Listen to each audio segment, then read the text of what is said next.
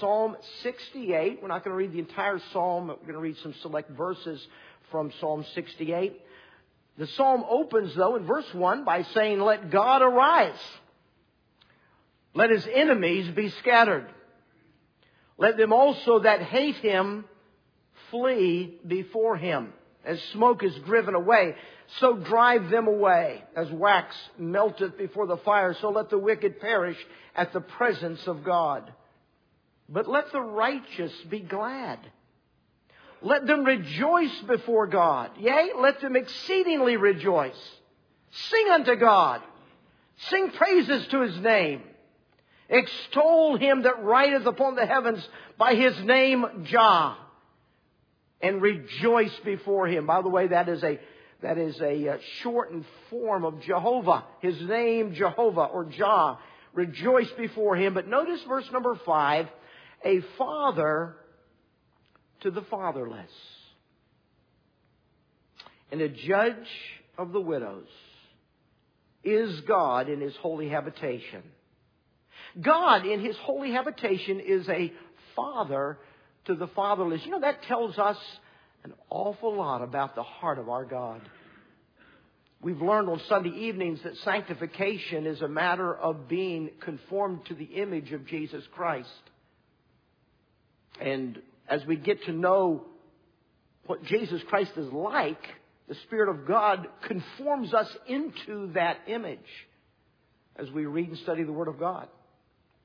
Here's something of God's image. He's a dad to fatherless people. That tells you a lot about God. You know, a dad always wants what's best for his kids, doesn't he? A good dad wants what's best. And a good dad makes decisions, and sometimes he has to make hard decisions that don't seem to be best right now. Because dad sees down the road further he knows it'll be best in the long run. And out of love, he's willing to make a hard decision right now that a child may not understand and appreciate right now. But as dad, he knows that this is going to be best. I've talked to people that have adopted orphans. Take a little child away from everything that's familiar to them. Take a little child from what is normal, even though it's not a good normal, but the child, it's just normal. To take that child out of that and place it into a family that'll love them. But that doesn't seem real good right now. Oh, it'll be good in the long run. But at that moment, that can be so hard on that child. A dad's willing to make hard decisions because he knows what's coming. And that's why the very next verse says, God, who's a father to the fatherless, God setteth the solitary in families. And sometimes it's hard to take that little orphan away from everything that's normal in their little messed up life and put them in a home where there's a dad and a mom, maybe even some brothers and sisters. And oh, it's going to become a new normal that's going to be far better than anything that they could have ever had in the past. But it's hard. A dad makes hard decisions because he knows that there's good things that'll come out of that decision in the future.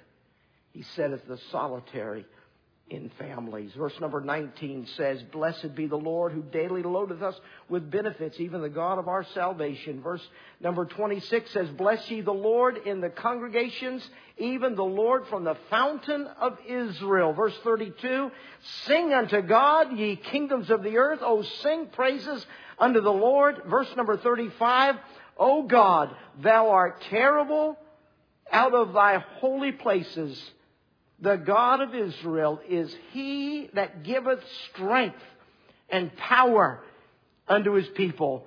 Blessed be God. Aren't you glad God makes hard decisions for your life that might be hard at the moment, but it's going to be good in the future? And thank God for Christian dads and moms who are willing to make a hard decision to take a child away from a normal that is not good and introduce them into their own family because they know it's going to be so much better for them in the long run. And they cooperate with God to take that solitary one and place it into their family. Orphans need a family that they can call home. It's not temporary. It's home. Good morning to all. It is a joy to be here, and I appreciate your pastor so much. He's just he's just one of those kind energizer bunnings I've ever met, if you know what I mean. And he is such a joy. Uh, I want to mention real quickly also. Uh, I appreciate the emphasis on the orphans and all. My wife was in foster care, and God protected her. And then when she was adopted out, her daddy passed away when she was only seven. I grew up without a dad. I was thrown around, raised by my grandparents, and they were wonderful in a way. My grandmother was sweet as can be. She was about a Polish lady in northern Pennsylvania. She was about 4'11 both ways, and uh, she was just a joy, she was. Uh, my granddad was bad to drink. Psalm 27:10. When the mother and father forsake thee, the Lord will take you up. And we have a wonderful, precious, loving, forgiving Heavenly Father. Aren't you glad? And I am so thankful for that. Why don't you turn to Ecclesiastes 12 while you're turning there? First of all, I want to thank you for uh, sending your kids to the wilds. Uh, you know, we should, as parents, do everything we possibly can to help them walk with God. And camping is one of those things because it's almost like it's almost like four or five weeks of revival all crammed into one week, along with a lot of ice cream and zip lines and ice cream and laser tag and ice cream. Okay? So it's just a wonderful thing. And I would, obviously, I had the privilege of being 30 years in North Carolina. What a joy it is now to go to New England. We're only one hour more between here. And you say, how do you get to your camp? Drive about six, seven hours north, turn right at the Dunkin' Donuts, go about a mile, turn left at the Dunkin' Donuts, go three miles, turn right at the Dunkin' Donuts, go through two more Dunkin' Donuts, and you'll find us, okay? Dunkin' Donuts are all over up there, but it is, it is really, really a joy. And I also have to say this, probably 85% of my preaching in life has been to teenagers. I actually, I shared with the teens this morning, I get a little nervous when I get in front of all you old people, okay? So, I do. I just remind myself that you adults are nothing more than teenagers with wrinkles, and then I'm okay, all right? What is the bottom line? What is the bottom line for our kids? What is it that we really, really, really want our kids to know before they ever leave home? What is it that we need to know before we actually come into the presence of God? If we could take everything you have been taught, from your church and Sunday school and vacation Bible schools and camps and revivals and personal study, and we boil it down to one simple truth, what would it be? We find it at the end of Ecclesiastes. Solomon, an elderly man, gives us these words in chapter 12, verse 13. He said, Let us hear the conclusion of the whole matter. This is the bottom line. This is the conclusion. This is life. This is what God wants from us. Would you say the next two words out loud together with me? Fear God and keep his commandments. It's the whole duty of man. What does it mean to fear God?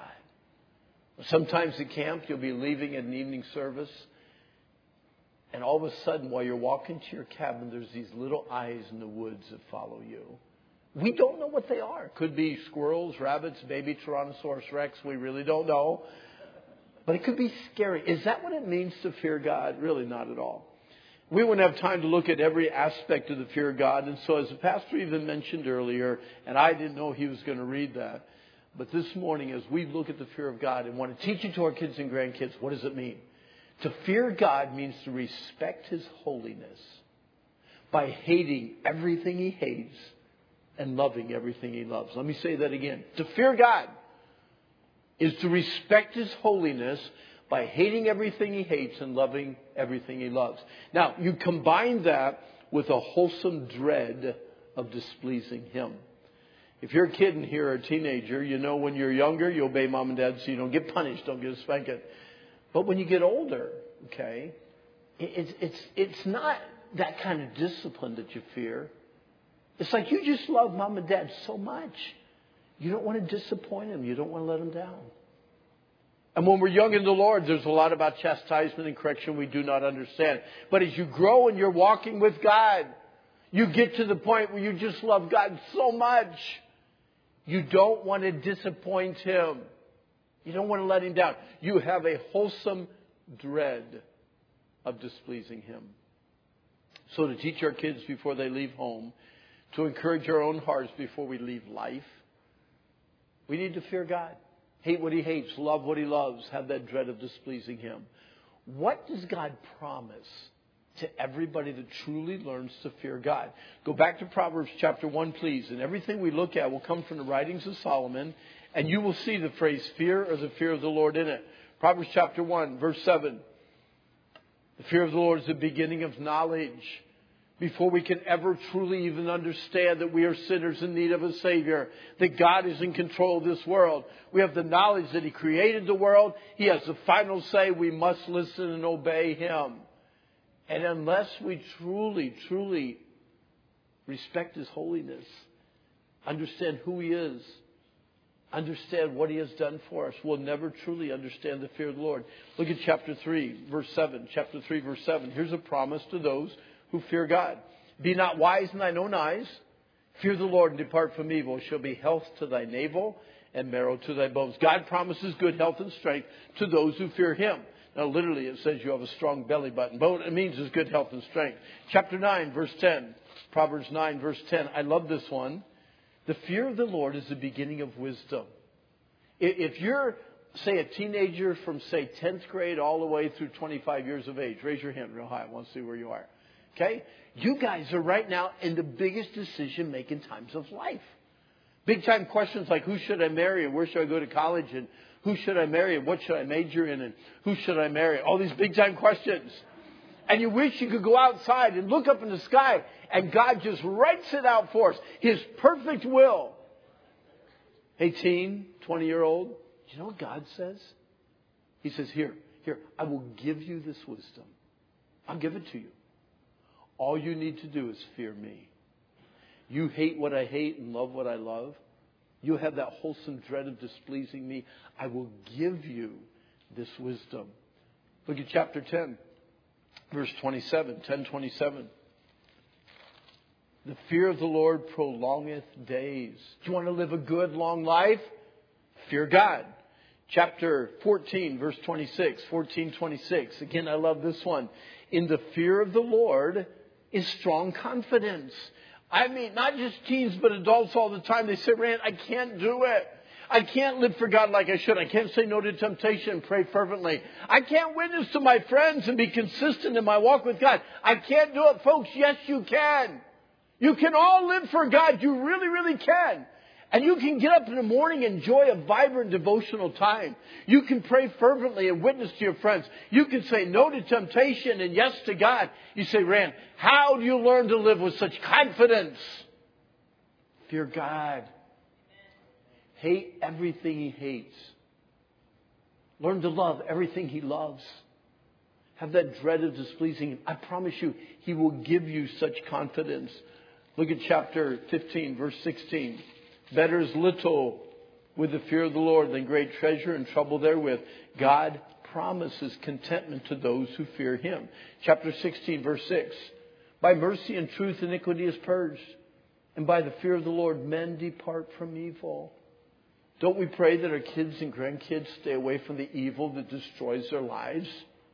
Don't we pray that they stay away from the siren calls of the world, which includes all the drugs and the alcohol and the filthiness online. We say, Lord, I don't want them to fall prey to those things. How do you depart from evil? Fear God. Hate what God hates. Love what God loves. Have that dread of displeasing Him. He will keep them from evil. One more, chapter 19, verse 23.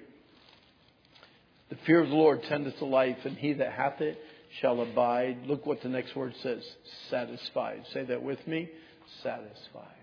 In a way, satisfaction guaranteed to those who fear God. Do you know what the world is looking for? I'm not even talking about Christians. The world is looking for confidence. They're looking for contentment, satisfaction, long life. They're looking for all these things.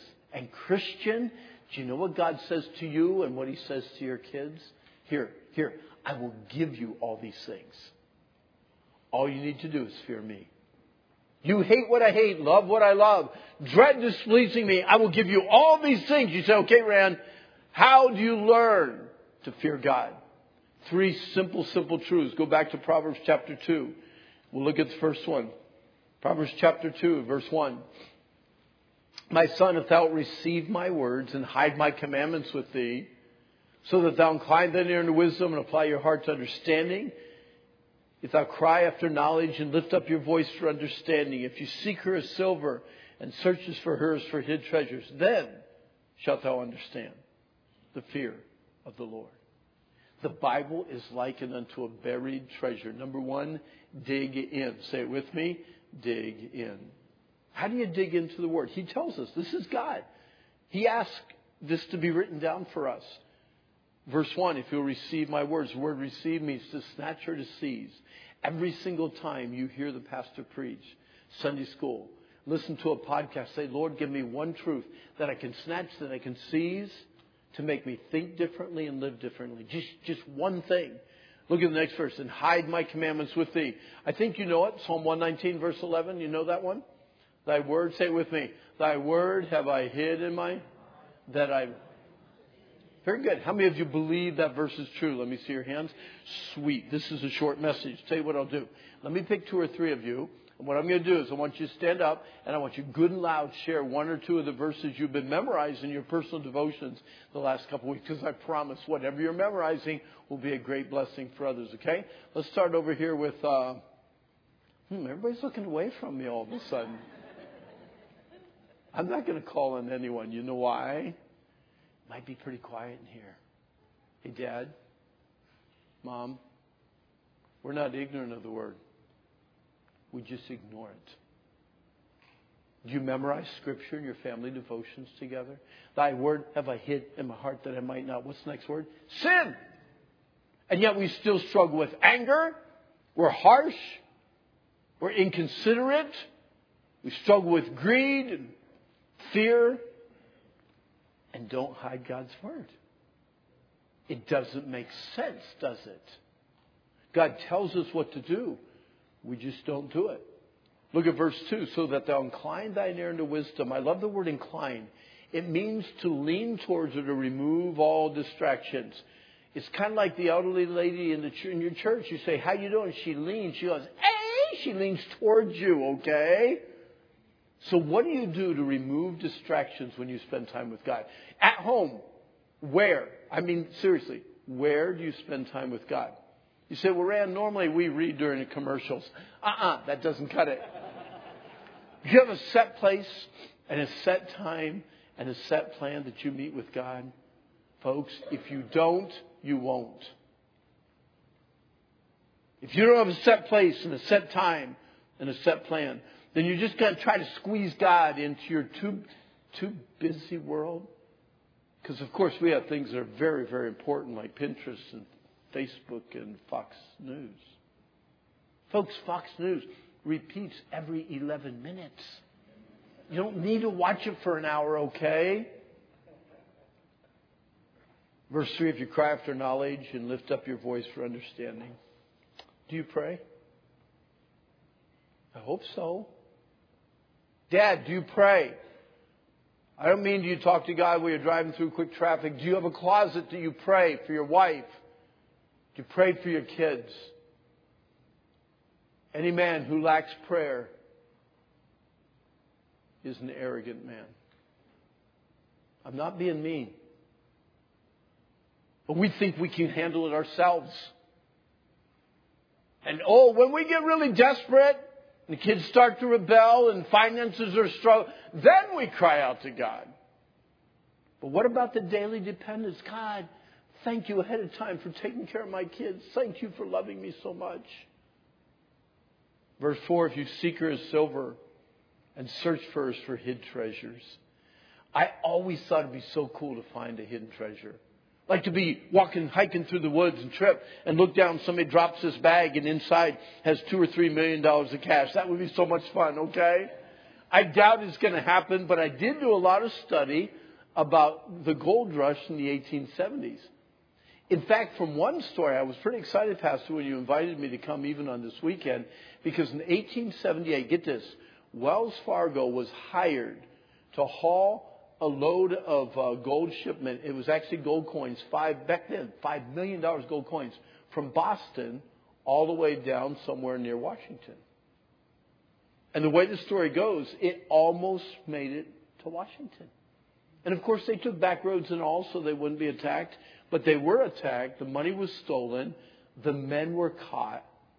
But they never found the money. So I did a little bit more study and got one of those GPS things. And oh, Pastor, when I pulled into your church parking lot, more, I got so pumped. I've been busy. I was with the teams and stuff. But I think I know where the $5 million of gold coins is buried. It is right in the middle of your gaga pit, right outside these doors. Again, I haven't had time to check it out, you know, but if, if you really believe that story, tonight around 10 o'clock, you drive in, turn the headlights on.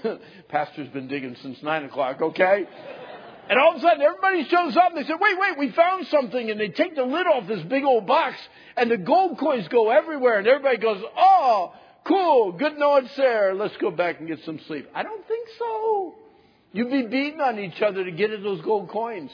And everything you buy with them is going to fall apart, going to need to be upgraded, it's going to go out of style. Folks, one truth.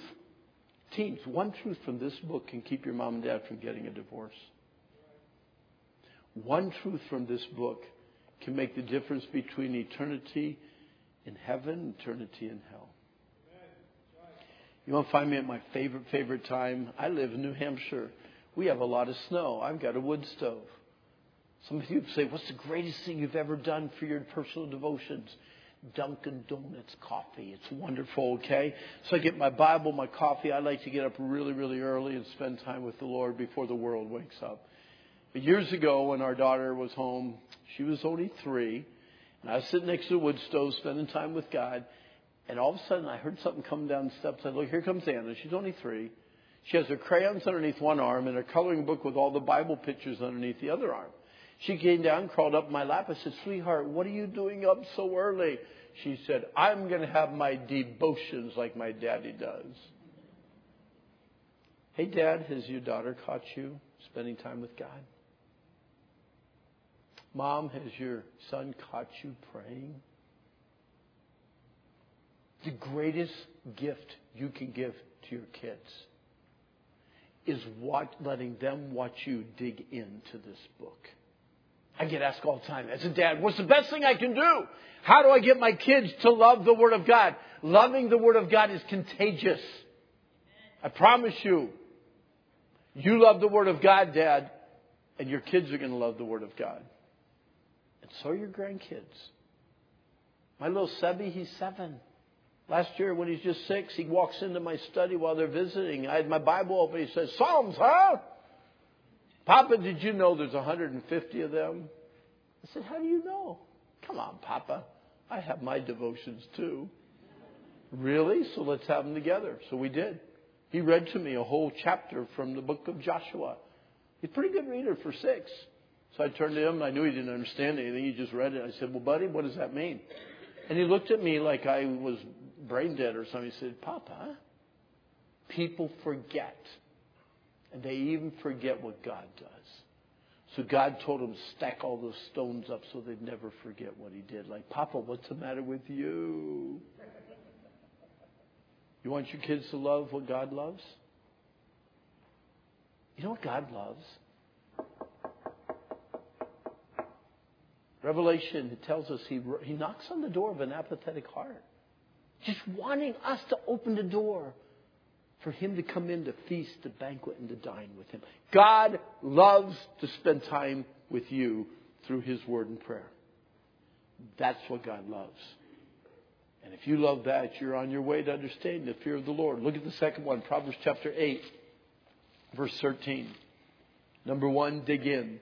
Number two, Proverbs 8, verse 13. The fear of the Lord is to hate evil, pride and arrogancy, and the evil way and froward mouth do I hate. Number one, dig in. Number two, despise sin. Say it with me. Despise sin. To truly understand the fear of the Lord is to love what He loves, us spending time with Him. But number two is to hate evil. God hates. Why does God hate sin so much that he destroyed the world with a flood and closed down Eden? Why does God hate sin so much that he sent Jesus to die such a horrific death? I can tell you why he hates sin so much. Because he loves you guys so much.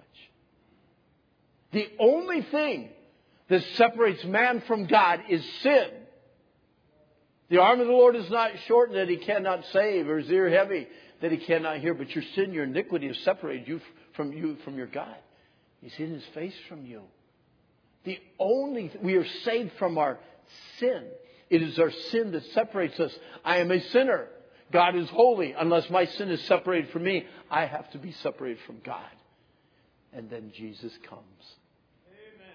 And the cup of wrath that was so full was poured out on Jesus. He paid the price for my sin so it could be separated from me, so I could live with my Lord forever and forever and forever.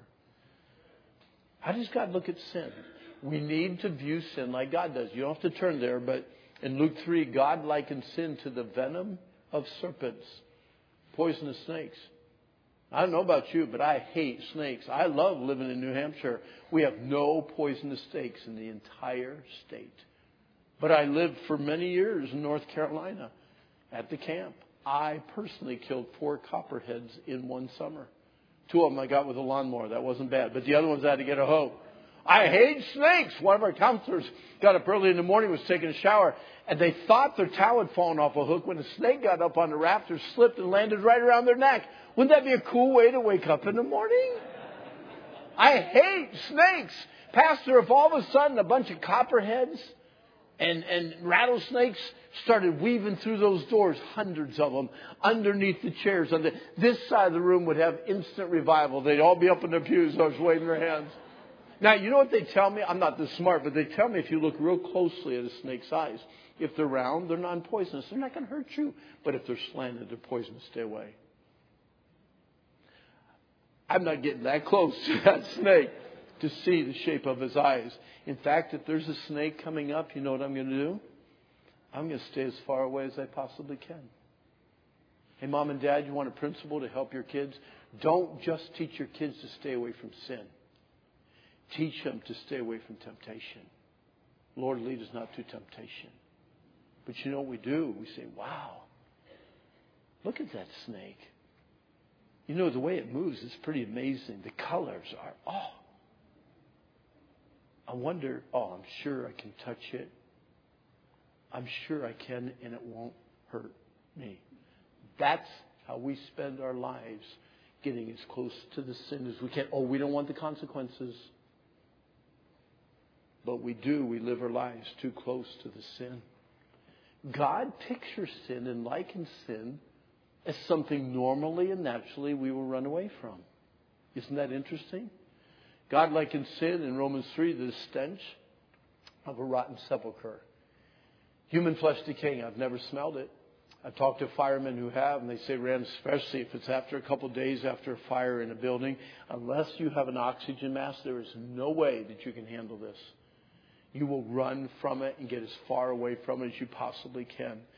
2 Peter 2, God likened sin to the vomit of dogs. I don't know about you, but I hate that stuff. The looks of it, the smell of it. I hate those little chunks in my teeth. Oh, I hate to throw up. I do. I was preaching one night, about 250 teens. This skinny, skinny kid sitting there turning green and purple. And all of a sudden, I was almost done. He couldn't wait. He jumped up. And when he did, he was going to run out. But he put his hand in front of his mouth like this. And when he threw up, he sprayed everybody on that side there were girls with chunks of macaroni on their sleeves. It was so bad. It really was. It was terrible. We had just missed the service when I was in college. They had a big slanted floor, a couple thousand kids there, and cement floor. And I just remember sitting there very quietly, and all of a sudden, the girl behind me just leaned and she said, "Lift your feet." I did, but I didn't know why. But two rows back, a guy gotten sick, and it was a juicy one. So I, I, I'm glad. And so I topped the guy in front of me. Lift your feet, okay? Now I know this is kind of gross, but honestly, if somebody even right now got up and ran out into the lobby and you heard that, hmm, yeah, you're not going to run out. Oh, cool, honey nut Cheerios. No, you're not going to. You run from it. You stay away from it. We laugh, but it's interesting that God likens sin to something normal and natural, we'll get as far away from as we can. He gives us one more picture in 2 Timothy 2, the deadliest of all diseases. It was leprosy. Terrible disease. Highly contagious. No cure. These people had to live in their own little city or colony. If they even came around other people, they had a crowd unclean. They couldn't even go to the temple and worship. If you knew somebody had leprosy, you would never like eat from their silverware or drink from their cup. Why? You don't want to get leprosy. You don't want to die. So you stay away. So I have to ask all of us what sin has crept into your home that you've held on to for years and years? Do you have a secret sin, sir? Ladies, have you been bitter and unforgiving for 23 years? If we're ever, ever to understand the fear of the Lord,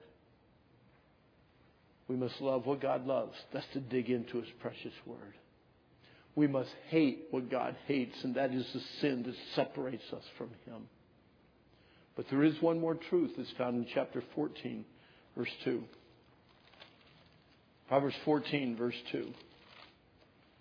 He that walks in his uprightness feareth the Lord. But he that is perverse in his ways literally despises the Lord. Number one, dig in. Number two, despise sin. Number three, desire him. Say it with me. Desire him.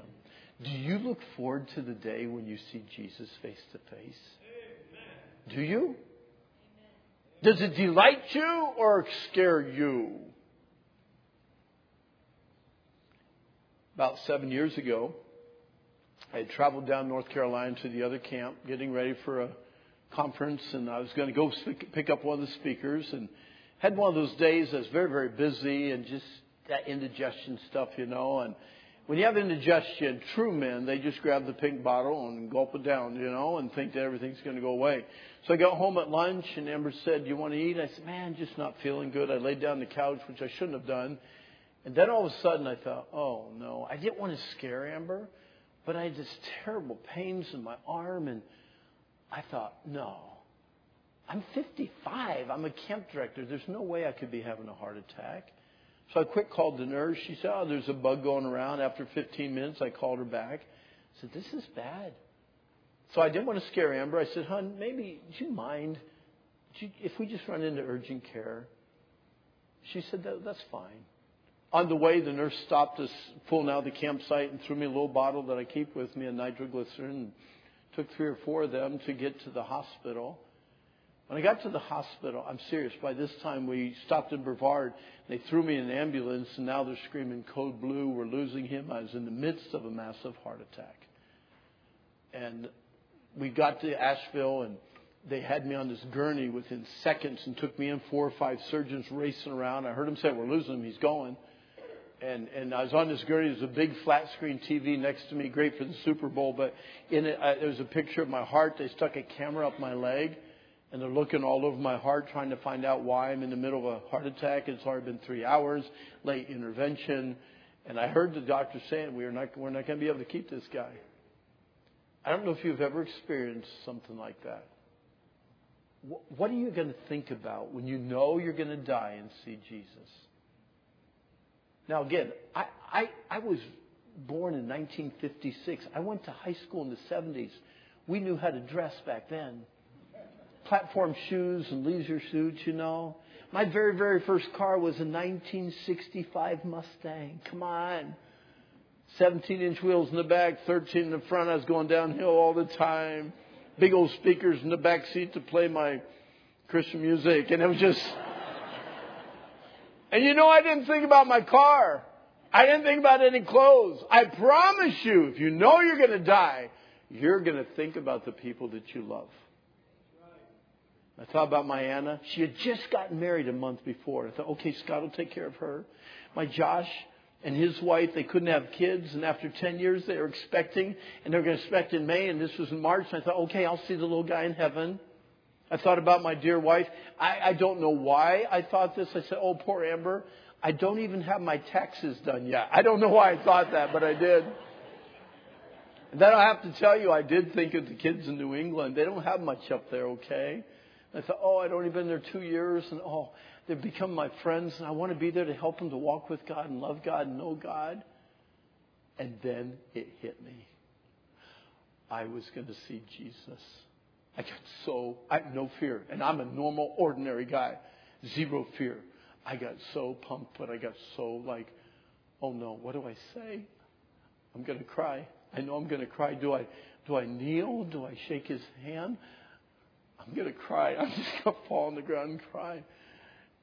And it hit me. I'm going to see Jesus. I was just about ready in my heart to look face to face with my Lord. And I heard one of those surgeons say, There it is! And what happened, a big old blood clot had broken loose and went up to the top of the heart where that widowmaker thing is, and it was stopping the blood to my heart.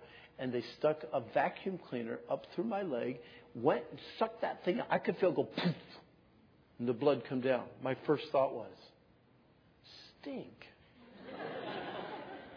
I was this close to seeing my Jesus. Nevertheless, to abide in the flesh, I guess, is more needful for you.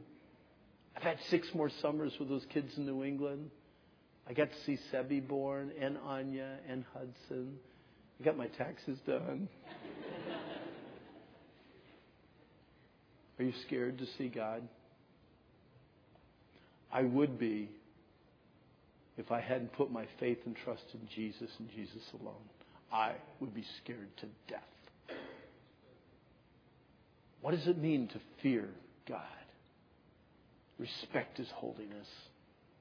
Hate sin. Hate everything He hates. Teach your kids to love the precious Word of God and have that unbelievable desire to know Him more and more every day.